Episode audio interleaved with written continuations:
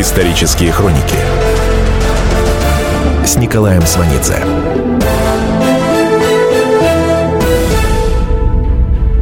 «1931 год. Капица». Год 1931.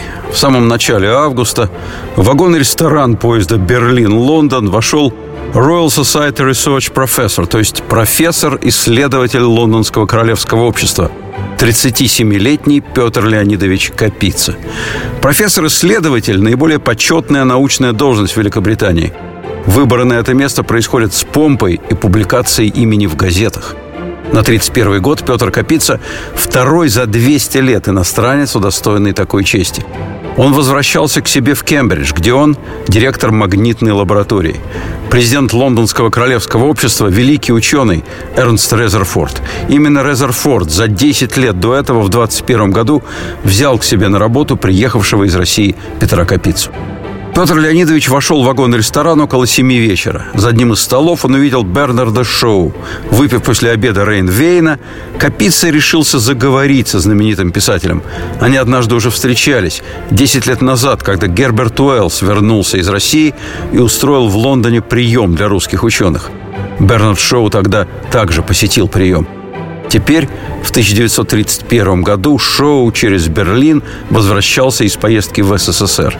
В Москве он посетил Кремль, Мавзолей, парк культуры и отдыха, проехался на автомобиле по городу, сходил в камерный театр Таирова, часто театр имени Пушкина на Тверском бульваре. Затем Шоу отдохнул в пансионате «Узкая», нанес визиты писателю Горькому и жене Ленина Крупской – Тур по Москве закончился празднованием 75-летия Бернарда Шоу в колонном зале Дома Союзов. А на следующий день состоялась встреча Шоу со Сталиным. Их беседа продолжалась три часа. Во встрече также приняли участие леди и лорд Астер. Она консерватор, первая женщина-член парламента. Он владелец газеты «Обзорвер». В вагоне-ресторане поезда Берлин-Лондон леди Астер сказала Петру Капице, что больше всего после разговора со Сталином она поражена заботой о детях в СССР, а также положением женщин. Вернувшись из Москвы в Лондон 6 августа, Бернард Шоу прочел полуторачасовой доклад. Вот несколько фрагментов. В России нет парламента и другой ерунды в этом роде. Пенитенциарная система в России очень суровая, но чрезвычайно гуманная. Можете очень дешево убить человека, отделаетесь четырьмя годами тюрьмы, но за политическое преступление вас казнят. Против этого так называемого террора возражают только наиболее глупые люди из несчастных остатков интеллигенции. Отвечая на вопрос, верны ли слухи о голоде, сопутствующем коллективизации, Шоу сказал, помилуйте, когда я приехал в Советский Союз, я съел самый сытный обед в моей жизни – в то время, когда Бернард Шоу возвращался из Москвы, в Лондоне завершался второй международный конгресс по науке и технике. В составе советской делегации, в числе прочих, действительный член Академии наук и бывший член Политбюро Николай Бухарин, а также Николай Вавилов, знаменитый генетик, академик. Именно эту поездку в Англию Николаю Ивановичу Вавилову будут припоминать во время допроса в НКВД в 1940 году. Будут требовать признаний, что Именно в 1931 году в Англии им были установлены связи с западной разведкой. В 1942 году Вавилов, как и Капица, будет заочно избран профессором Лондонского королевского общества. Вавилов об этом не узнает. Он будет сидеть в саратовской тюрьме, где через год умрет. Бухарин встречался в Кембридже с Капицей. Революционер уговорил ученого вернуться в СССР. Кстати, за месяц до встречи с Бухариным у Петра Леонидовича Капицы родился второй сын, старший тремя годами раньше. А в послереволюционной России в судьбе Капицы произошла страшная трагедия. Умерла его первая семья. Жена Капицы, Надежда Кирилловна, была дочерью депутата всех четырех государственных дум, члена ЦК партии кадетов Кирилла Кирилловича Черносвитова. Его расстреляли в сентябре 1919 когда Петр Капица заканчивал Петроградский политехнический институт. В зиму с 19 на 20 год в течение одного месяца у Петра Капицы умерли отец, двухлетний сын Иероним, жена, а вслед за ней только родившаяся дочка, которой едва успели дать имя – Надежда. Сам Петр Леонидович тяжело болел. Потом он скажет, мне так хотелось умереть, но мама меня спасла. И тогда мне пришлось жить. Исторические хроники с Николаем Сванидзе. Капица – ученик Абрама Федоровича Иоффе, ученого первой величины. Сейчас имя Йоффе носит созданный им физико-технический институт в Петербурге. В 2021 году Йоффе назначен главой комиссии Академии наук для восстановления связей с западной научной общественностью. В ту же комиссию также входил академик, царский генерал и профессор кораблестроения Алексей Николаевич Крылов – Именно Йоффа и Крылов в 21 году сочли, что молодого человека Петра Капицу после всех происшедших несчастий нельзя оставлять одного. Они включили его в комиссию и взяли с собой в Англию. Крылов очень хорошо понимал чувства Капицы. Два сына академика Крылова воевали в Белой армии. Оба офицеры. Оба погибли в бою в 19 году. И вот еще что. Академик Алексей Николаевич Крылов, будучи в Советской комиссии по налаживанию научных связей, 7 лет жил за границей. В Лондоне, в советском посольстве, он выбивал советский паспорт для своей дочери, эмигрантки. Паспорт он выбил. Через год после этого Крылов вернулся в СССР. Так вот, в Кембридже Йоффе и Крылов представили Капицу лауреату Нобелевской премии 1908 года Эрнесту Резерфорду – Резерфорд взял Капицу к себе в лабораторию. Дэвид Шонберг, аспирант Капицы, в докладе на празднование столетия своего учителя говорил, когда Капица начал работать в Кембридже, его разозлило предупреждение Резерфорда о том, что тот не потерпит никакой политической пропаганды. Опубликовав свою первую работу, Копийца преподнес Резерфорду оттиск с наглейшей дарственной надписью. Вручая с наилучшими пожеланиями эту работу, автор надеется убедить профессора Резерфорда в том, что в момент своей остановки альфа-частица не обладает никакой энергией, а также в том, что автор приехал в Кембридж для научной работы, а не для коммунистической пропаганды. Резерфорд озверел и швырнул оттиск назад Капице. Капица протянул ему другой экземпляр с общепринятой надписью. Жена Петра Леонидовича Анна Алексеевна сказала, просто Капица вначале здорово боялся Резерфорда. В этом причина, почему Капица стал называть Резерфорда крокодилом.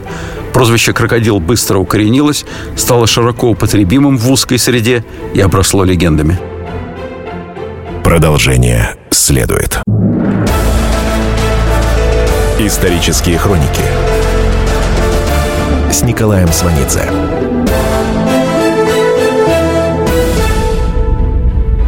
Первый раз Петр Капица поехал в Англию в 1914-м практиковаться в английском языке. Он жил в английской семье. Миссис Миллер смотрела на него как на сына. А звала его Пьер, а не Питер – Пьер, вы должны есть так-то и так-то. Пьер, вы должны заказать себе смокинг. Вы поедете с моим мужем в Эдинбург и закажете себе смокинг. Потому что вы должны быть одеты как следует. 20-летний Петр Капица поехал и заказал себе смокинг, который носил потом всю жизнь, а также фраг. В 20 году Петр Капица с приятелем Николаем Семеновым пришли к известному художнику Борису Кустодиеву, Капица тогда сказал Кустодиеву, «Почему бы вам не написать портрет тех, кто станет знаменитым?» Два друга, Капица и Семенов, станут Нобелевскими лауреатами. А фраг у Капицы к моменту получения Нобелевской премии в 1978 году сохранится, но будет маловат. Родовые корни не оставляли Петру Капице свободы выбора. Образование, наука – это семейный культ – в семье географы, астрономы, военные инженеры, исследователи Дальнего Востока, знатоки языков народов Севера. Это русская нереволюционная интеллигенция. А фамилия Капица от двойной южно-русской фамилии Капица-Милевские, приписанной к польскому гербу Ясторжемских. Продолжение следует. Специальный проект «Радио Комсомольская правда». Что будет? Сегодня мы говорим о том, что будет завтра. Ведущие эксперты и политики в прямом эфире делают свои прогнозы на будущее в программе «Что будет?». Каждый вторник с 19 до 21 часа по московскому времени на радио «Комсомольская правда». В эфире Владимир Сунгоркин и Александр Яковлев. Что будет? Исторические хроники с Николаем Сванидзе.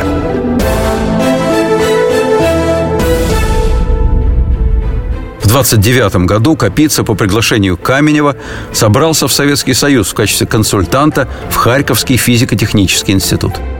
Но перед самым отъездом Капицы друг академика Крылова, академик Успенский, приехавший в загранкомандировку, из которой не вернулся обратно, передал Капице просьбу его тестя. Академик Крылов, узнав, что муж его дочери собирается приехать в СССР для временной работы, убедительно просит его не делать этого. Приехав однажды в СССР, вы рискуете остаться там навсегда, придает Капица тесть. Капица тогда прислушался к совету, хотя в 30-м, в 32-м и 33-м он с семьей в СССР поедет. В конце июля 1931 года, вернувшись из Лондона, Бухарин написал отчет о поездке на имя Сталина. Сталин отчет Бухарина прочитал в тот же день, и у меня было ни слова о том, что Бухарин встречался с Капицей и несколько дней жил у него в доме. В сентябре 1931 года произошла первая встреча Сталина с Берией. Сталин приехал на отдых в Цхалтуба. К моменту встречи со Сталиным Лаврентий Берия – зампред Закавказского ГПУ. Закавказская федерация – это Грузия, Армения и Азербайджан. Берия – глава ГПУ Грузии и нарком внутренних дел Грузии. Берия в Цхалтуба был рядом со Сталиным неотлучно. Это общение закончилось для Берии назначением на пост первого секретаря Компартии Грузии. В 1931 году, сразу же после этого назначения, во всех районах Грузии появились новые секретари райкомов. В прошлом все они сотрудники ГПУ и НКВД. В том же 1931 году в СССР после заграничной стажировки вернулся 23-летний физик-теоретик Лев Ландау. В следующем году он возглавил теоретический отдел Харьковского физтеха, который из Англии консультировал Петр Капица. В 1931 году вышли три постановления Политбюро, связанные с именем кинорежиссера Сергея Эйзенштейна. К этому времени Эйзенштейн уже не один год снимал фильм «Восставшая Мексика» и пребывал во Франции, США и в Мексике. Суть постановлений Политбюро – вернуть режиссера в СССР. В третьем постановлении Политбюро Эйзенштейн назван дезертиром. Он вернется в 1932 В 1934-м из Англии в СССР на автомобиле приехал Петр Капиц. Он приехал повидать мать, отдохнуть и принять участие в праздновании столетия Менделеева. Менделеевский съезд готовил Георгий Пятаков, зам наркома тяжелой промышленности. На съезде Пятаков подошел к Капице и предложил ему остаться в СССР. Обещал все условия. Капица отказался. Пятаков немедленно сообщил о беседе первому зампреду Совнаркома Валериану Куйбышеву. С Куйбышевым у Капицы уже есть некоторая история отношений. В 26 году Капица получил два приглашения приехать в СССР. Первое было от Куйбышева. Капица его отклонил. Второе приглашение от Троцкого. Капица приехал. В 1934 году выяснилось, что Куйбышев обиды не забыл. 20 сентября 1934 года он отправил телеграмму Сталину в Сочи. В ней говорилось «Мы предлагаем А. Поговорить с Капицей еще раз от имени правительства – Б. Если переговоры не приведут к желательному результату, задержать Капицу для отбывания воинской повинности, которую он еще не отбывал. В. Во всяком случае, не выпускать за границу даже временно. Г. В крайнем случае, применить арест. На следующий день, 21 сентября, Сталин дал согласие на задержание Капицы в Советском Союзе. Его шифровка номер 66 ушла из Сочи в 1745. В 22.55 следовала новая шифровка под номером 69. Капицу можно не арестовывать формально, но нужно обязательно задержать его в СССР и не выпускать в Англию на основании известного закона о невозвращенцах. Это будет нечто вроде домашнего ареста. Потом увидим. Сталин. По упомянутому Сталином закону о невозвращенцах от 29 года граждане СССР, оставшиеся за границей, объявляются изменниками Родины и подлежат расстрелу через 24 часа после удостоверения личности. На момент, когда Сталин решал судьбу Капицы, все командировки за границу возможны уже только с разрешения специальной комиссии ЦК. Английская виза в паспорте Капицы аннулирована. Жену выпустили в Англию за детьми. Капица остался в Ленинграде возле матери. Через месяц в секретариате зампреда Совнаркома Валерия Межлаука подготавливают письмо Капице. Просьба представить ваши предложения у вашей работе в СССР. При этом в секретариате Межлаука не знают, по какому адресу проживает Капица. Выбран самый естественный способ доставки – через полномочного представителя НКВД по Ленинградской области Филиппа Демьяновича Медведя. Через месяц после доставки письма Филипп Демьянович арестован за преступно-халатное отношение к охране госбезопасности в связи с убийством Кирова. и приговорен к трем годам концлагеря. Потом его вызовут в Москву, арестуют снова и расстреляют. Перед тем, как написать ответное письмо Межлауку, Капица встретился со знаменитым физиологом Павловым. Они познакомились за 8 лет до этого, в 23 году в Эдинбурге, куда Павлов приезжал вместе с сыном, физиком, который еще до Первой мировой войны работал в Кембридже. Второй раз Павлов был в Англии в семье Капицына, крестинах его старшего сына. Теперь они встретились в Ленинграде. Капица через полгода рассказал жене о той встрече. Речь у них шла о советской власти. Павлов тогда сказал ему, «Я же говорил вам всегда, Петр Леонидович, что они сволочи. Теперь вы убедились.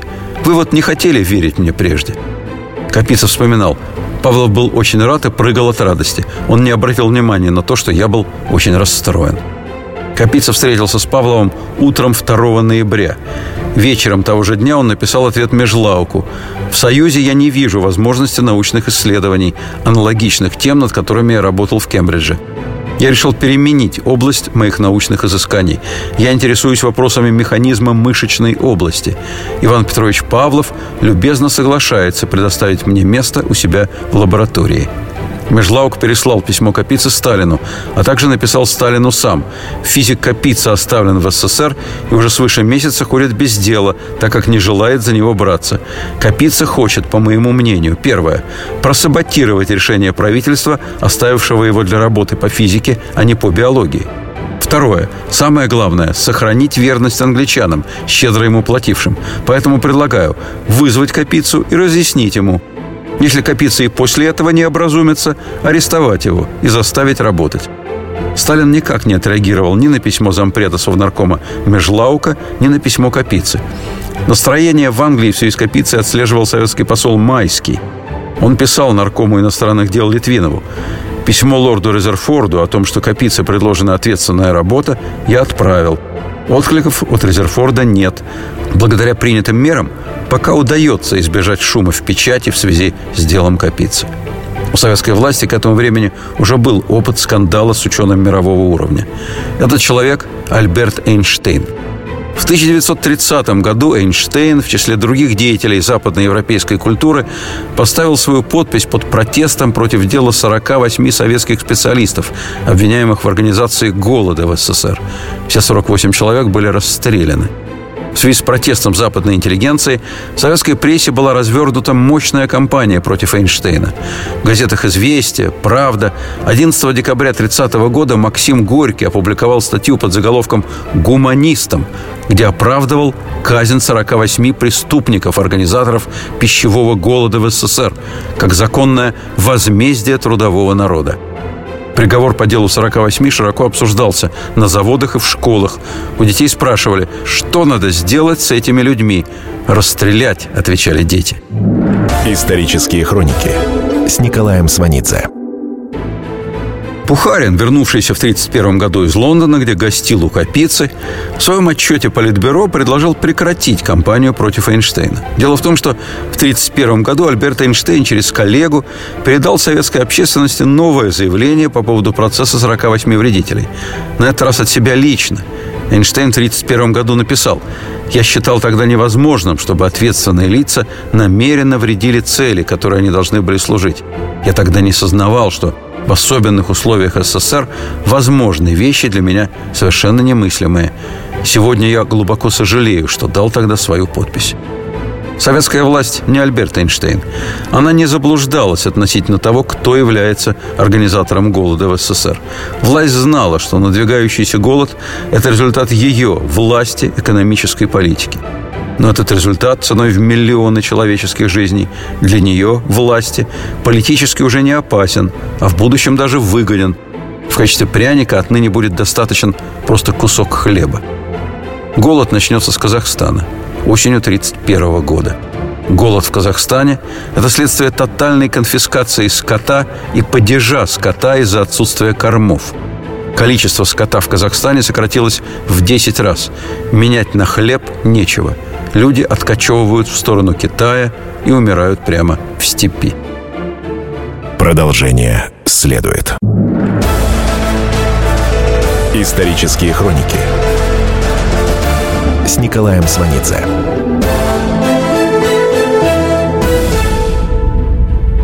Год 1931. На территории будущей Караганды и Карагандинской области был создан Карлак, то есть Карагандинский лагерь ОГПУ. На территории совхоза лагеря до его создания живут казахи, русские, немцы и украинцы. Их всех сгоняли с обжитых земель, скот конфисковывали в совхоз. На их место пригоняли раскулаченных и выселенных со всех концов СССР. Летом 1931 года сюда привозили 52 тысячи крестьянских семей и бросали их под открытым небом.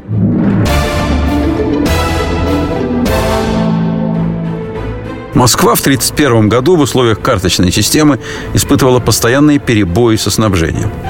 С января введена система единого снабжения трудящихся по так называемым заборным книжкам. Жена американского инженера, работающего в СССР, Мэми Уоррен, рассказывала, «Жизнь чрезвычайно дорога. За фунт масла приходится платить 10 долларов, яйцо стоит 50 центов. Но не только в этом дело. Окружающая подавленность заражает. Советское правительство, кстати, само против того, чтобы американские инженеры привозили в СССР своих жен. Американки, мол, слишком требовательны в отношении санитарных условий и качества пищи. Катастрофическую нехватку товаров пытались восполнить открытием государственных коммерческих магазинов, в которых без заборных книжек можно купить масло, колбасу и сыр. Эти магазины москвичи между собой называли «сталинскими музеями». Цена такова, что о покупке и думать не приходится. Продолжение следует. Если всех экономистов выстроить в одну линию, они все равно будут показывать в разные стороны. Верное направление знает доктор экономических наук Михаил Делякин. Только он знает, кто такой Доу Джонс, где у него индекс, как его колебания влияют на мировую экономику и какое отношение он имеет к пиратам Карибского моря. Наш экономист расскажет об этом простым и понятным языком в программе «Час Делягина». Слушайте на радио «Комсомольская правда» по понедельникам в 17.05 по московскому времени. Исторические хроники с Николаем Сванидзе.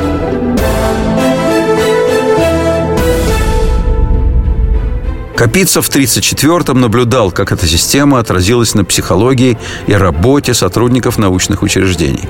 Капица писал жене, «Здесь все халтурят». Он пояснил, «Халтура есть случайный заработок на стороне». Он привел пример. В институте работает механик, у него зарплата 200, но дома у него токарный станок. На этом станке по вечерам он нарабатывает 2000, в 10 раз больше зарплаты. Служба в институте ему нужна для соцположения и чтобы покупать материалы, как здесь говорят, по блату. Капица продолжил. Я уверен, Лев Толстой, будь он жив, извлекал бы столько же из своего искусства сшить сапоги, сколько из своего пера. По словам Капицы, халтура дезорганизует работу, и это ничем нельзя оправдать. Халтура, между тем, это способ выжить и прокормить детей в условиях карточек и дороговизны. Капица – новый человек в СССР. Он писал жене, те научные сотрудники, которые не умеют работать руками, бесконечно совмещают, читают лекции на любые темы, пишут фильетоны. Коля Семенов, как академик, имеет жалование 700 рублей. А статья, написанная за два вечера, дает 200-300 рублей. А журналов много. Переделав слегка статью, можно ее пустить несколько раз. Научный работник тратит, собственно, на работу только 20% своей энергии. Руководящие работники научных учреждений стараются увеличить свои институты до невероятных размеров, чтобы как-то победить низкую производительность труда. Производительность труда в науке очень низкая, ужасающе низкая, в 4 или даже больше раз ниже, чем в Европе, писал Женя Капицын. Кроме того, работу институтов осложняли выдвиженцы, случайные низкоквалифицированные работники, направленные в научные коллективы для проведения партийной линии. Капица говорил, у них страх перед выдвинувшим их начальством. Они обещают начальству все самое большое в мире. При этом у них неприкрытый опломб, искаженное представление о сущности научного творчества. Исторические хроники 1946-м Петр Леонидович Капица будет по-приятельски давать советы режиссеру Григорию Александрову при съемках фильма «Весна». Именно по предложению Капицы героиня Орловой станет специалистом по солнечной энергии. В открытую сказать, что она занимается атомным проектом в 1946 году в разгар работы Бериевского комитета невозможно, хотя это очевидно подразумевалось. А персонаж Плята – это такой привет от Капицы всем многочисленным консультантам в советской науке. Капица писал, они воображают, что познав, что дважды два – четыре, они могут делать авторитетные суждения. Это Капица писал в письме как раз в то самое время, когда он обсуждал с Александровым сценарий фильма «Весна». И писал это Капица не кому-нибудь, а Сталину. В письме от 25 ноября 45 по поводу организации советского атомного проекта. Капица уже 4 месяца принимал участие в работе особого комитета по атомной бомбе под руководством Берии. Вот продолжение этого письма. Товарищи Берия и Маленков ведут себя в особом комитете как сверхчеловеки. В особенности товарищ Берия. Я ему прямо говорю, вы не понимаете физику. Дайте нам, ученым, судить об этих вопросах. На что он мне возражает, что я ничего в людях не понимаю. Берия, если бы не был так ленив, то, поработав с его способностями и знанием людей, несомненно, мог бы потом разбираться в творческих процессах у людей науки и техники. Капица продолжал. «Быть слепым исполнителем я не могу, так как я уже вырос из этого положения. Прошу вас освободить меня от участия в особом комитете». В постскриптуме письма Капицы Сталину читаем «Мне хотелось бы, чтобы товарищ Берия познакомился с этим письмом, ведь это не донос». После того, как письмо было отправлено Сталину, Берия позвонил Капице. «Надо поговорить», — сказал Берия. «Мне с вами говорить не о чем», — ответил Капица. «Если вы хотите поговорить со мной, приезжайте в институт». Берия приехал. Привез подарок – инструктированную тульскую двустволку. В декабре 1945 года Сталин освободил Капицу от работы в атомном проекте. А через полгода Капица снят вообще со всех должностей, которые он занимал. Прежде всего, его лишили Института физических проблем, который был создан специально под него в 1934 году, когда его не выпустили из СССР. Сталин сказал Берии, «Я его тебе сниму, но ты его не трогай. Десять лет Капица будет работать у себя на даче на Николиной горе, как он говорил, в избе лаборатории. С оборудованием поможет президент Академии наук Сергей Иванович Вавилов, брат погибшего в тюрьме генетика Николая Ивановича Вавилова. Вступление Вавилова на этот пост вынужденное. Альтернативной кандидатурой ему был Вышинский. Фигура однозначно страшная. Вавилов согласился, чтобы попытаться сохранить Академию. Но при этом была выстроена любимая сталинская мизансцена. Один брат, гениальный ученый, репрессирован и умер в заключении, второму доверили высокий пост во главе Академии наук. И он соглашается – Мизансцена доставляла Сталину особое удовольствие, потому что в ней заняты интеллигентные люди. У Капицы к Вавилову отношение очень сложное, но Вавилов помогал Капице деньгами из своих президентских. Спас его, когда тот не явился на заседание Академии, посвященное 70-летию Сталина. Встал вопрос об исключении Капицы из рядов Академии. Вавилов тогда сказал, первым надо исключить писателя-классика Шолохова, который пренебрегает всеми заседаниями без исключения. Вопрос о Капице был снят. Как-то раз в начале 1951 года, то есть в период опалы Капицы, Вавилов пригласил Петра Леонидовича с женой к себе в гости на дачу в Моженку. Капицы у Вавиловых раньше никогда не бывали. Жена Капицы вспоминала. Мы не могли понять, почему он нас пригласил, и почему он был в тот вечер так беспредельно откровенен в таких вещах, которые вообще друг другу тогда не говорили. Мы великолепно понимали, и он тоже, что дом прослушивается – Вавилов умер от разрыва сердца через три недели после этой встречи, ровно в восьмую годовщину смерти своего брата. Исторические хроники с Николаем Сванидзе. В 1946 году в результате торговли между Сталином и Берией академик Петр Капица остался на свободе, но был лишен Института физических проблем. Создание института было ознаменовано постановлением Политбюро 21 декабря 1934 года, то есть Постановление принято в день рождения Сталина. Вопрос на Политбюро стоял в максимально краткой форме – о Капице. За 10 дней до постановления Политбюро Капица направил письмо зампреду Совнаркома Межлауку, в котором сообщил о своей готовности приступить к научной и технической работе в СССР. В этом письме уже не было ни слова о его прежнем желании заниматься биофизикой в лаборатории у академика Павлова. Дело в том, что за два дня до написания этого письма Капицу пригласили в Москву на заседание Президиума Академии наук. Академики уговаривали его скорее приступить к работе по физике. Петр Леонидович на этом заседании даже поставил вопрос о закупке в Англии лаборатории. Здесь же, в Академии, впервые было предложено подыскать квартиру для семьи Капицы. Капица возразил, что резкая перемена климата с лондонского на московский может плохо сказаться на здоровье детей. В ответ была предложена дача в Крыму, в Фаросе или около. В Москве обещали жилье в районе Академии наук, в нескучном саду, в самой здоровой, как говорили, части Москвы. Просили, чтобы он узнал у жены, сколько комнат должно быть в квартире.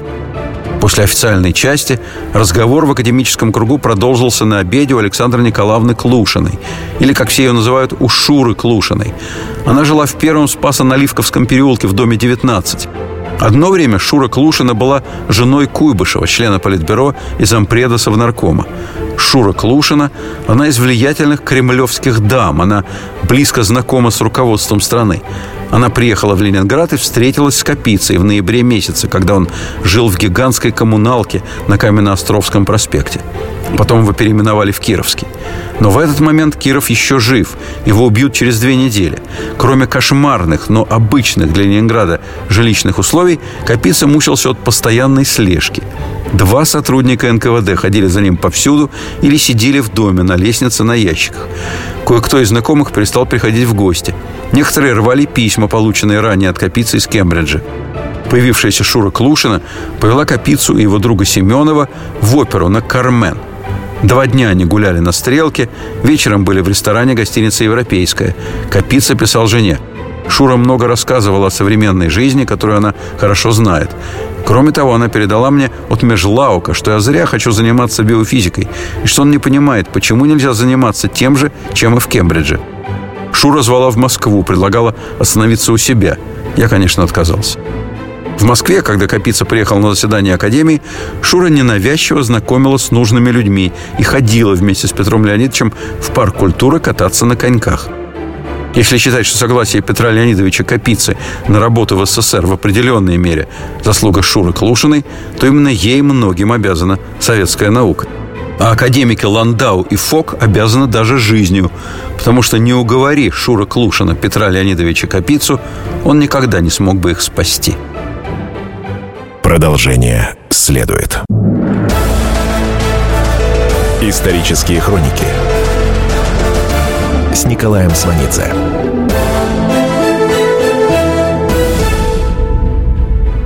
Академик Павлов, которому объяснили, что Капица нецелесообразно заниматься биофизикой у него в лаборатории, в декабре 1934 года написал письмо правительству СССР о ситуации в стране. Вы напрасно верите в мировую революцию. Вы сеете по культурному миру не революцию, а с огромным успехом фашизм. До вашей революции фашизма не было. Разве это не видно всякому зрячему? Академик Павлов давно жил и работал в СССР. И опыт подсказывал ему, что для него общение с властью напрямую наиболее безопасно. Незадолго до кончины Павлов сказал Капице «Я умру, вы будете им писать». В науке понятие «команда» отсутствует.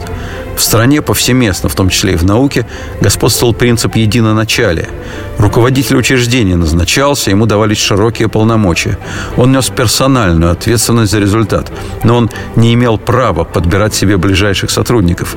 Создание команды единомышленников, в особенности среди членов партии, расценивается как преступление и тянет за собой обвинение во фракционности – Капица вслед за Павловым очень быстро понял, что в существующей системе целесообразен контакт лишь с самым высшим руководством, с председателем правительства Молотовым и, главное, со Сталиным. Именно на такой контакт и пошел Капица. Первое письмо Сталину Капица написал в гостинице «Метрополь» в номере 485 1 декабря 1935 года. Продолжение следует. Как не пропустить важные новости? Установите на свой смартфон приложение «Радио Комсомольская правда». Слушайте в любой точке мира. Актуальные новости, интервью, профессиональные комментарии. Удобное приложение для важной информации. Доступны версии для iOS и Android. Радио «Комсомольская правда». В вашем мобильном.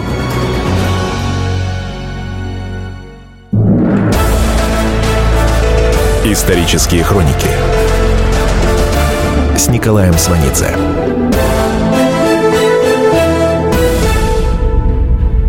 Год 1935. Академик Петр Капица, находясь в номере 485 гостиницы «Метрополь», написал Сталину свое первое письмо. «Я искренне боюсь, я уверен, что кроме вас никто не может повлиять на создавшееся положение. Более года назад меня здесь неожиданно задержали, прерывали мою научную работу, потом стали со мной обращаться очень скверно. Меня, по-видимому, заподозрили в чем-то нехорошем, но не говорили в чем. За мной ходят агенты – даже раз послали обнюхивать меня собаку, видно, боялись, что я сбегу. Товарищи ученые относятся ко мне с опаской. Мой заместитель не слушается меня и как-то сразу бежит жаловаться. Я бы никогда не стал бы ставить перед вами этот личный вопрос, если я просто был бы советский гражданин Петр Капица. Я это делаю только потому, что мне предстоит руководить научным учреждением. Я чувствую себя совсем одиноким. Но что бы там ни было, я работать буду вовсю.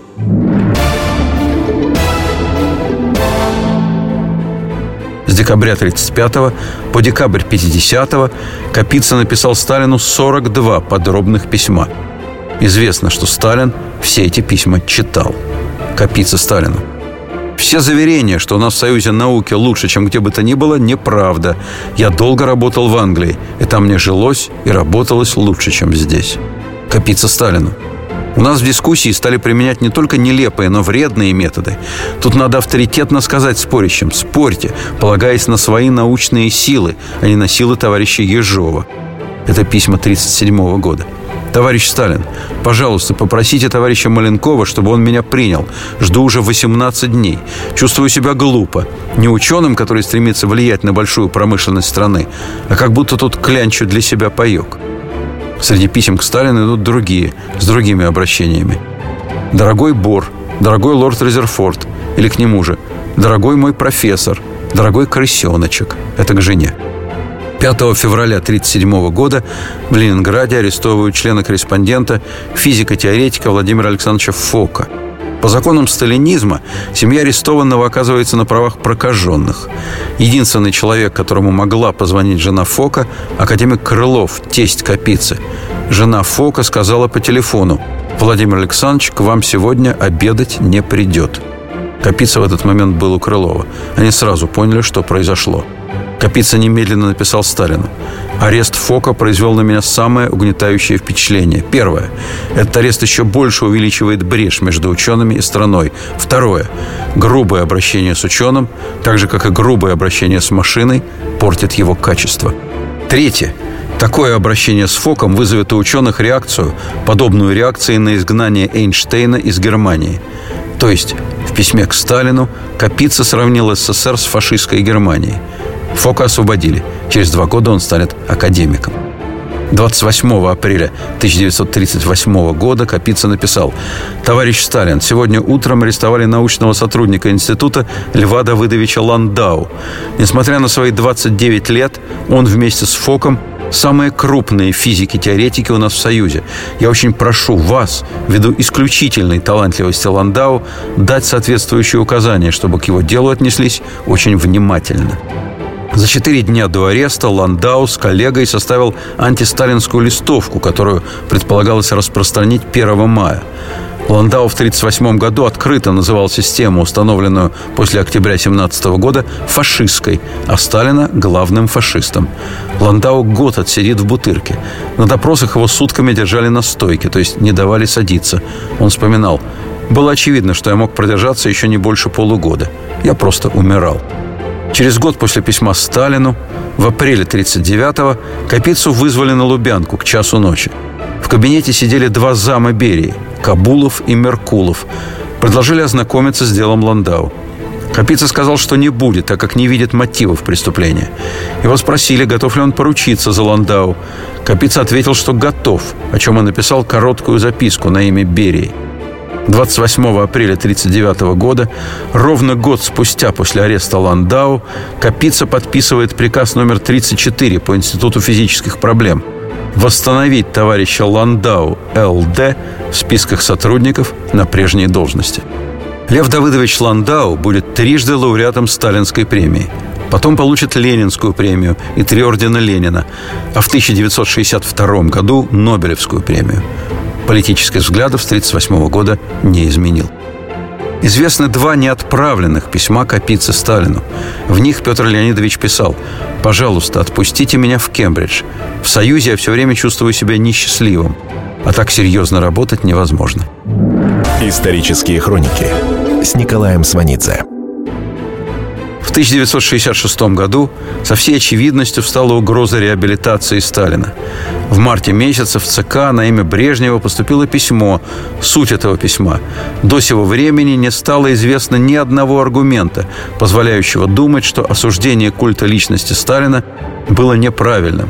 Напротив, значительная часть разительных фактов о преступлениях Сталина еще не придана гласности. Ни частичная, ни косвенная реабилитация Сталина невозможна.